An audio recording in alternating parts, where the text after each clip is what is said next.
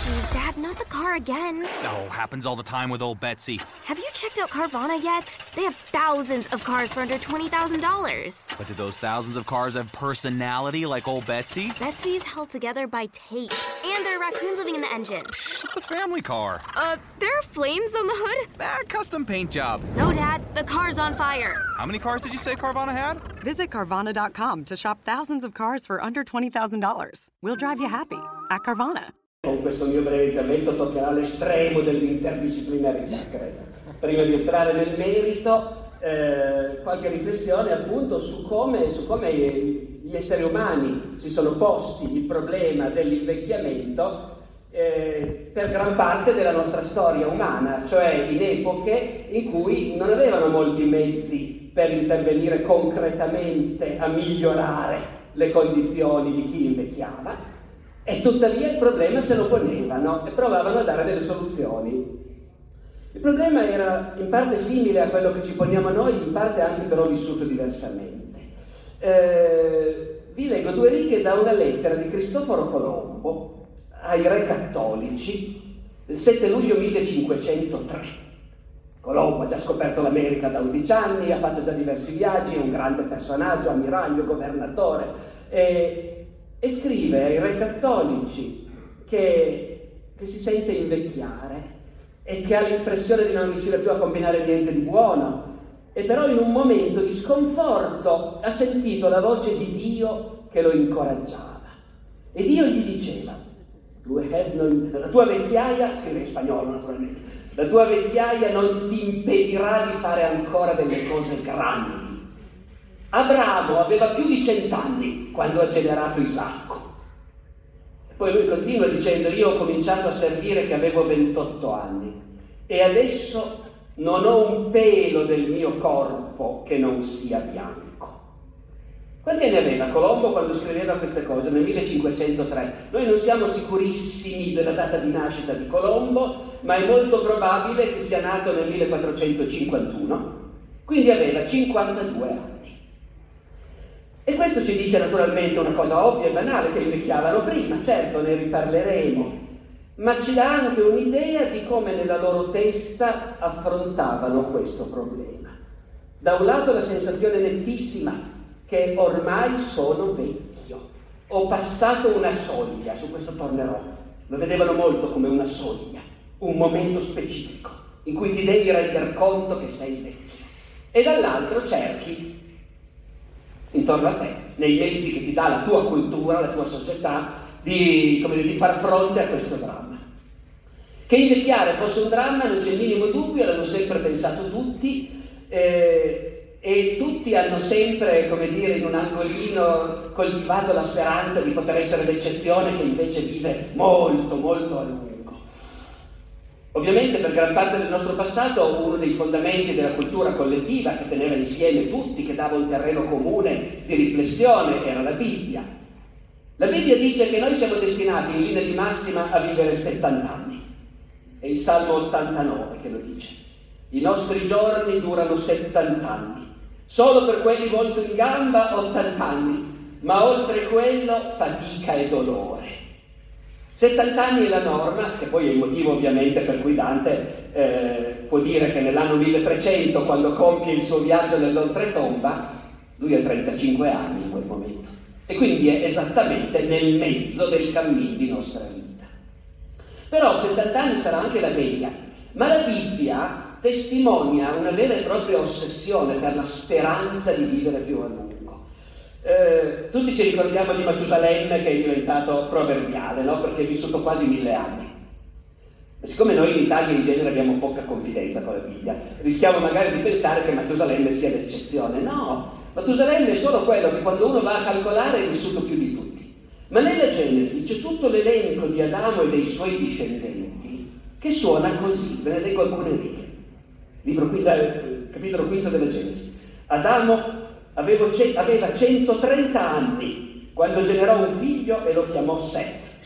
Dopo aver generato Set, Adamo visse ancora 800 anni e generò figli e figlie. L'intera vita di Adamo fu di 930 anni, poi morì. Set aveva 105 anni quando generò Enos. Poi visse ancora 807 anni, l'intera vita di Seth fu di 912 anni. Parliamo adesso di un'epoca storica, non più della Bibbia, ma parliamo dei, dei padri della Chiesa, dei principali rappresentanti del mondo cristiano del IV, V secolo. Eh, se uno va a vedere, ci sono una serie di personaggi veramente esistiti eh, della Chiesa di quei secoli, di cui i contemporanei ci garantiscono che sono vissuti oltre i cent'anni. Ossio, vescovo di Cordova, morì a 102 anni e a quell'età era ancora in grado di viaggiare dalla Spagna a Milano, poi ai Balcani per partecipare a concili. Eh, Alessandro, vescovo di Costantinopoli, aveva 95 anni nel 335. Antonio, Sant'Antonio del Deserto, avete presente, il fondatore del movimento degli eremiti cristiani, eh, è morto nel 356 all'età di 100 anni. Una volta che uno ne mette in fila un po', si accorge che questo è un topos. Cioè quelli che, che raccontavano i posteri la vita di questi grandi personaggi della cristianità avevano in mente che la loro grandezza andava dimostrata anche facendo vedere che erano vissuti fino a età eccezionali. Io onestamente non è che posso giurarlo, ma darei per scontato che nessuno di loro è vissuto davvero fino a cent'anni, continuando oltretutto ad andare, ecco, io vedo me stesso a 63 eh, e mi sento di dire che appunto. Allora, la cosa buffa è che siccome gli studiosi in genere non li mettono tutti in fila, ma ci sono studiosi di Ossio di Cordova e studiosi di Sant'Antonio del Deserto, ognuno di loro in genere la prende per buona la cosa. È solo quando li metti tutti in fila che ti accorgi che invece è un tratto culturale attribuire a questi grandi età bibliche, per l'appunto. In realtà, in realtà si invecchiava presto, come abbiamo detto. Abbiamo visto Colombo, vecchio e canuto a 52 anni, eh, ve ne do un altro esempio, Dante. Dante, nell'ultima delle sue opere, le egloghe latine, si descrive come un vecchio canuto. Ha i capelli bianchi e gli aggettivi che usa per definire se stesso sono annosus, longevus e senex, vecchio. Ora Dante, come tutti sapete, è morto a 56 anni e negli anni precedenti descriveva se stesso come un vecchio coi capelli bianchi. Ma questo lo faceva non solo perché davvero si sentiva vecchio e aveva i capelli bianchi, ma anche perché la loro cultura incoraggiava, come dire, non tanto a combattere l'invecchiamento, quanto a prenderne atto. Tutte le civiltà ci hanno preceduto, gli antichi, i greci, i romani, poi il Medioevo, l'età moderna, hanno fatto i conti con l'evoluzione della vita umana e hanno avuto un interesse molto forte per individuare le tappe, i momenti di passaggio. Ecco, l'approccio sia dei greci, dei romani, dei medievali alla durata della vita umana è sempre stato cerchiamo di individuare le fasi. E più di quel che facciamo noi, e noi ovviamente siamo molto interessati alle fasi, l'adolescenza, l'invecchiamento, però non ci viene in mente di dire l'invecchiamento comincia a 68 anni, supponiamo, ecco. Siamo fluidi, mi sembra, in questo. Invece i nostri antenati hanno sempre avuto l'ossessione di individuare le tappe con precisione. I greci contavano per sette anni. Erano affascinati dall'idea che il numero 7 è la spiegazione di tutto e quindi si è bambini fino a sette anni quando si perdono i denti, poi si è ragazzi fino a 14 anni quando c'è la maturità sessuale, si è adolescenti fino a 21 quando il volto si copre di barba, naturalmente è solo eh, l'invecchiamento maschile che viene seguito eh, in, queste, in, questi ragionamenti fatti tutti fra maschi. Poi si è giovani fino a 28, lì qualcuno diceva ma no perché fino a 28? Fino a 35, due volte 7 anni. Poi è uomini adulti fino a 7 per 7, 49 e dopo 49 e dopo 49 si vecchi, c'è poco da fare. O no? Anche a loro, come a noi oggi, spiaceva essere troppo espliciti. Vecchio, anziano, no, senior citizen, elder, eh, no, ecco, anche loro. Sant'Agostino, che ci dà una summa della percezione più corrente nel mondo romano, dice sì sì, fino a sette anni infanzia, benissimo. Fino a 14 puerizia, sei un ragazzo, un puro, va bene. Poi adolescenza E l'adolescenza, qui appunto potrebbe stupirci, eh, è molto in linea con i peggiori pregiudizi nostri, per cui in, eh, noi un ragazzo di 26, 27, 28 anni facciamo fatica, no? ecco, adolescenza fino a 28 anni. Fino a 28 anni nel mondo romano sei adolescente. E dopo l'adolescenza cosa c'è? E c'è la Juventus. C'è la Juventus perché essere giovane non vuol dire essere un giovincello, ma essere giovane vuol dire essere nel pieno delle forze. E sei nel pieno delle forze fino a 50 anni. E dopo, appunto, dopo saresti vecchio. Ma è qui che, come vi dicevo, Agostino non gli piace dire Senex. No, no, eh, c'è la senioris etas, c'è quell'epoca in cui non sei vecchio, però sei più vecchio, quello bisogna ammetterlo, fino a 70 anni, dopo 70 sei decrepito, il segno. Ecco.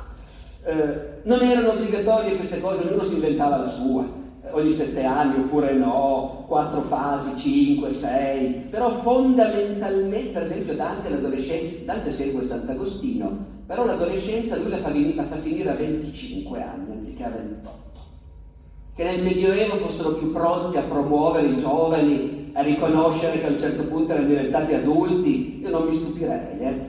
Nella Chiesa, per esempio, medievale si vedevano persone a scendere a cariche importantissime già a 20-25 anni, anche papi, volendo, ecco. Ma in ogni caso, quello che mi sembra che si possa mettere a fuoco è questo bisogno di individuare con precisione i momenti di passaggio. Per quello che Dante a 55 anni dice io sono Senex, per forza. Juvenis non sei più. Eh, adolescence hai smesso di essere da tanti anni, ma non sei neanche più Juvenis. Quindi sei, sì, come minimo senior, ma se non vuoi, se vuoi guardare le cose in faccia, sei vecchio, così come Colombo, a 52 anni. Come vuoi definirti?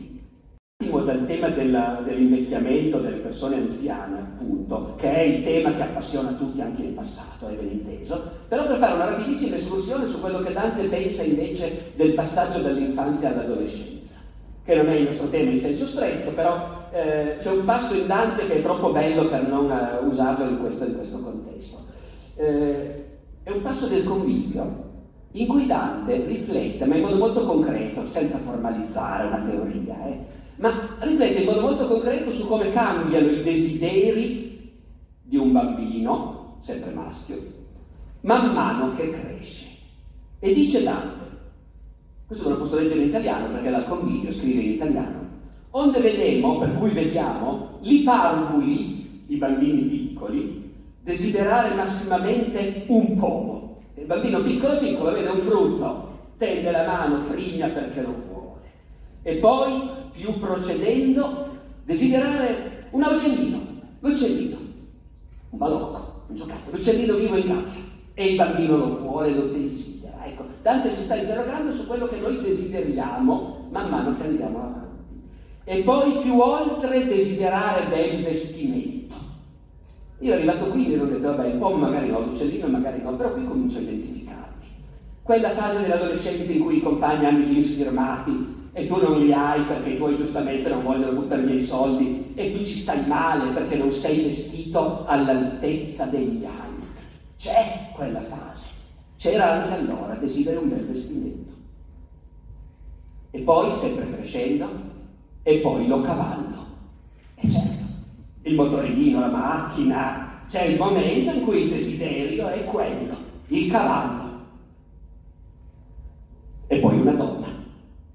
E a quel punto sei uscito dall'infanzia, effettivamente, sei entrato in un'altra fase. Quindi c'è insomma appunto questa acuta percezione delle diverse fasi, delle diverse tappe, e, e c'è questa consapevolezza maggiore, credo, di quella che sembra a noi interessante avere, nell'individuare un momento oltre il quale c'è poco da fare. Sei vecchio e ne devi prendere atto.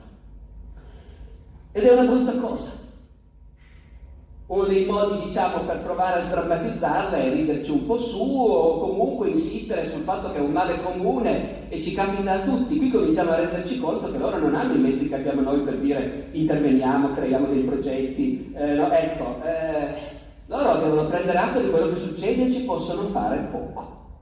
E quello che succede è pesante. Vi cito un paio di poeti o cronisti francesi della fine del Medioevo, del fine 300, 400, eh, uno che si chiama Eustache Deschamps che parla di se stesso Sono diventato magro, pelato, freddoloso, con poca vista, sordo, noioso, pesante, tossicoloso, rognoso, coi calcoli e la gotta, tutto curvo, mangio poco e bevo troppo. Ogni giorno un nuovo accidente, una fitta al fianco o un'altra malattia. I 60 anni mi sfidano a morire. Arrivano alla fine della mia vita. Sto compiendo i 60 anni e mi rendo conto. Della giovinezza ho, impianto, ho rimpianto e invidia, ma non ho potuto fermarmi lì. Non si tratta di rallentarlo, impedirlo l'invecchiamento, ma di imparare a conviverci, e questa credo è la grande differenza no? rispetto a noi oggi. Imparare a conviverci. Uno che ci riflette molto è Cicerone, il quale scrive a un certo punto un dialogo che si intitola appunto De Senectute, sulla vecchiaia. Cicerone ha 62 anni quando scrive questo trattatello sulla vecchiaia, quindi il tema gli interessa, e molto, e lui parte dal personaggio di Catone, del vecchio Catone, il quale, il quale, è invecchiato molto, è vissuto molto a lungo ed era famoso per la serenità con cui viveva la sua vecchiaia. Cicerone immagina che gli amici chiacchierano con Catone e gli dicono come fai ad essere così sereno, a viverla così bene, sei più di 70 anni, eh, ti, ti vediamo così tranquillo. E Catone prova a raccontare come si fa a gestire bene la vecchiaia.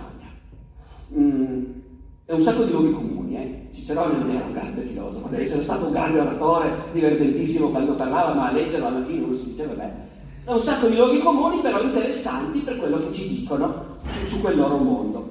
Tanto per cominciare, Catone dice, va bene, la prima cosa della vecchiaia è che perdi la forza fisica. Ma cosa serve la forza fisica? Serve mica niente. Cosa te ne fai?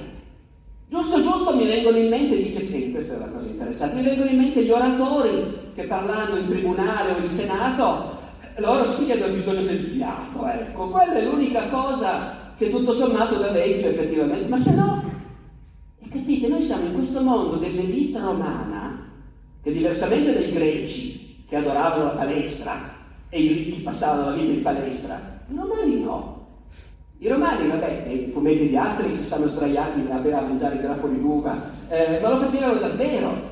Non viene in mente nessuno che fosse importante l'esercizio, sì, mens sano, il corpo sano, ma in pratica, di fatto, l'elite romana non faceva tanto sport, sudare è cosa da schiavi.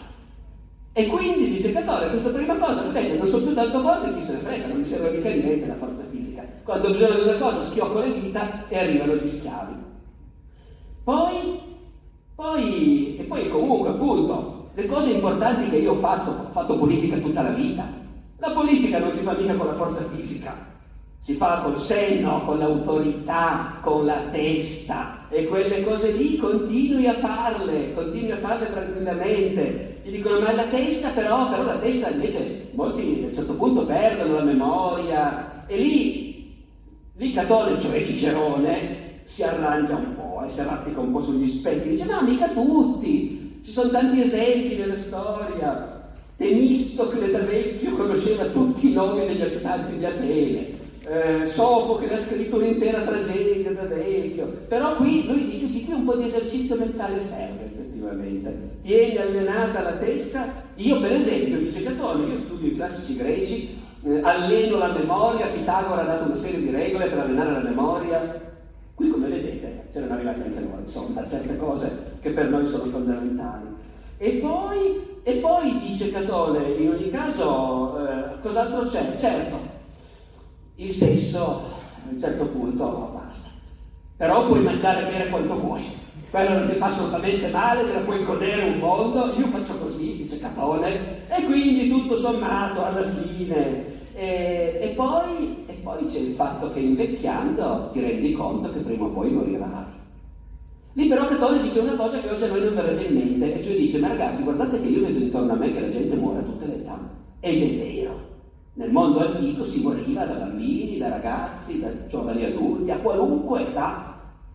Non c'era nessun motivo per cui un vecchio dovesse sentirsi più vicino alla morte di un ragazzo di vent'anni, poteva capitare a chiunque in qualunque momento e capitava, noi lo vediamo concretamente, lo sappiamo. E quindi dice appunto, eh, anche i giovani, i giovani possono morire in qualunque momento, non ci pensano tanto e non pensiamoci tanto neanche noi, anche perché poi comunque alla fine secondo me dice Catone l'anima è immortale, lo so che non sono tutti d'accordo, i filosofi ne discutono, però questa cosa, che l'anima è immortale, come vedete per un intellettuale antico è uno dei tanti argomenti che entrano in ballo perché nella loro forma mentis non è la cosa più importante. Nella loro forma mentis è la vita qui su questa terra la cosa che conta, non quello che succederà dopo. No? Ecco.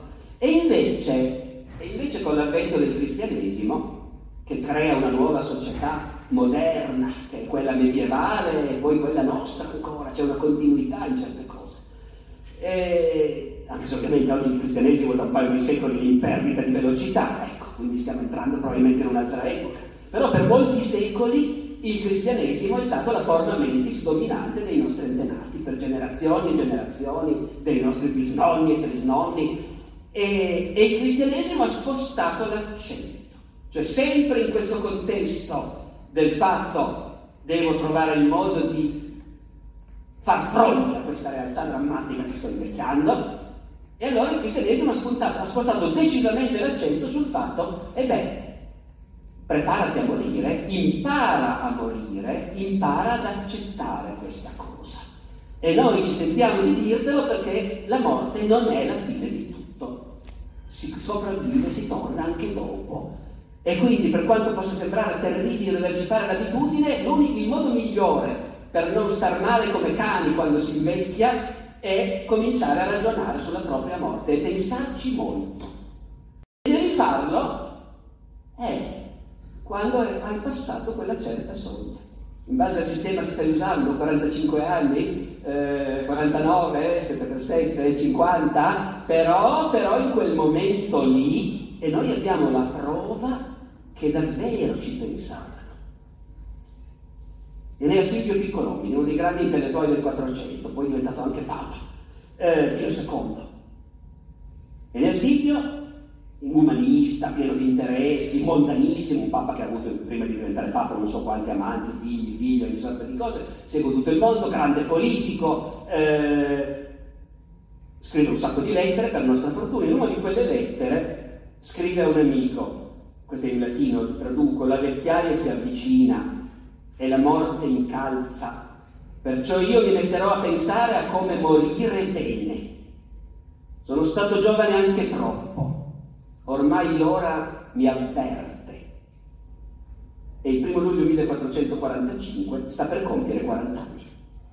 Ci pensa con un po' di anticipo, però il punto è sempre quello, è una porta che tu apri, la passi, una volta che è passata è così, e la porta è lì, un'altra lettera dell'anno dopo. Ormai sono più vecchio, si avvicina il giorno della morte. Ormai non devo più pensare a vivere, ma a come morire a 41 anni. Quanto questo meccanismo servisse davvero a ridurre la paura della morte, ovviamente è una cosa discutibile, ma certamente quella società, la nostra società del passato, ci ha investito moltissimo, moltissimo, anche proprio nelle strutture concrete della vita. Per tanti il fatto che quando muori, quando stai davvero morendo, eh, chiami il notaio e fai il testamento e lì te ne togli i sassolini dalla scarpa, eh? lì lo fai vedere a quel nipote che è stato sgarbato, le conseguenze, e invece alla nipotina a cui vuoi tanto bene. Ecco, questo era un meccanismo consolatorio che indiscutibilmente aveva un suo, un suo ruolo. Poi, poi, c'era anche chi non riusciva a crederci. L'ultimissima cosa che vi cito, perché torniamo sempre su questo, è un altro esempio bello secondo me, è un poeta inglese del Seicento, George Herbert, è un poeta cristiano, è un pastore protestante, e scrive a un certo punto una poesia in cui si rivolge a Dio dicendogli in sostanza, ma io non mi aspettavo che finiva così, perché io ho cominciato, quando ho cominciato a servirti, era tutto latte e miele, tutto quello che volevo si realizzava. I miei giorni erano pavimentati di fiori e di felicità, era sempre il mese di maggio ma adesso con gli anni mi è cresciuto addosso il dolore. La mia carne ha cominciato a conoscere la sofferenza, le malattie mi intaccano le ossa. Ero sano e tu mi hai portato via tutto. E non solo a me, i miei amici muoiono. Un coltello spuntato e più utile di quello che sono ormai io. Quando scrive queste cose, anche John Herbert, pastore protestante, grande poeta dell'Inghilterra del Seicento e pensatore cristiano molto profondo, ha 40 anni anche lui. Qui è chiaro che più che la vecchiaia è proprio la malattia. Viene un momento, molto prima che per noi, prima abbiamo visto l'aspettativa di vita e l'aspettativa di vita sana. Per loro l'aspettativa di vita sana finiva già intorno ai 40 anni, da quel momento era molto più probabile essere malati. E allora, allora le consolazioni era difficile, era difficile trovarle. Però appunto, quello che mi sembra che possa essere interessante per noi come, come diacono, diciamo così, per quello che voi fate, che farete in questi giorni e che fate in generale con questi progetti, ecco, è la consapevolezza di come la nostra epoca sia diversa da quelle che ci hanno preceduto. Noi siamo esseri umani esattamente come loro, abbiamo le stesse angosce, ma noi siamo una civiltà del fare, no? E abbiamo, in, investiamo tutto, mi pare, nel fare delle cose che ci aiutino. Loro che non potevano farle, quelle cose, per mancanza di tecnologie e di conoscenze, investivano tutto nel riflettere su cosa vuol dire. Cosa vuol dire non essere più un bambino ma un adolescente? Cosa vuol dire sapere che fra poco sarai vecchio? Cosa vuol dire sapere che prima o poi morirai? E questo appunto è l'unica cosa in cui mi sento di dire forse a volte noi su questo rischiamo invece di, di riflettere un pochino meno di quello che potrebbe essere utile, ma io, ovviamente io sono condizionato dal fatto che passo la mia vita con i medievali e quindi alla fine finisco per ragionare come loro. Grazie. With the Lucky Land slots, you can get lucky just about anywhere. This is your captain speaking. Uh, we've got clear runway and the weather's fine, but we're just going to circle up here a while and uh, get lucky. No, no, nothing like that. It's just these cash prizes add up quick. So I suggest you sit back, keep your tray table upright, and start getting lucky. Play for free at LuckyLandSlots.com. Are you feeling lucky? No purchase necessary. Void where prohibited by law. 18 plus terms and conditions apply. See website for details. Lucky Land Casino asking people what's the weirdest place you've gotten lucky? Lucky? In line at the deli, I guess? Aha, in my dentist's office. More than once, actually. Do I have to say? Yes, you do. In the car before my kids' PTA meeting. Really? Yes. Excuse me, what's the weirdest place you've gotten lucky? I never win and tell. Well, there you have it. You can get lucky anywhere playing at LuckyLandSlots.com. Play for free right now. Are you feeling lucky? No purchase necessary. Void where prohibited by law. 18 plus. Terms and conditions apply. See website for details.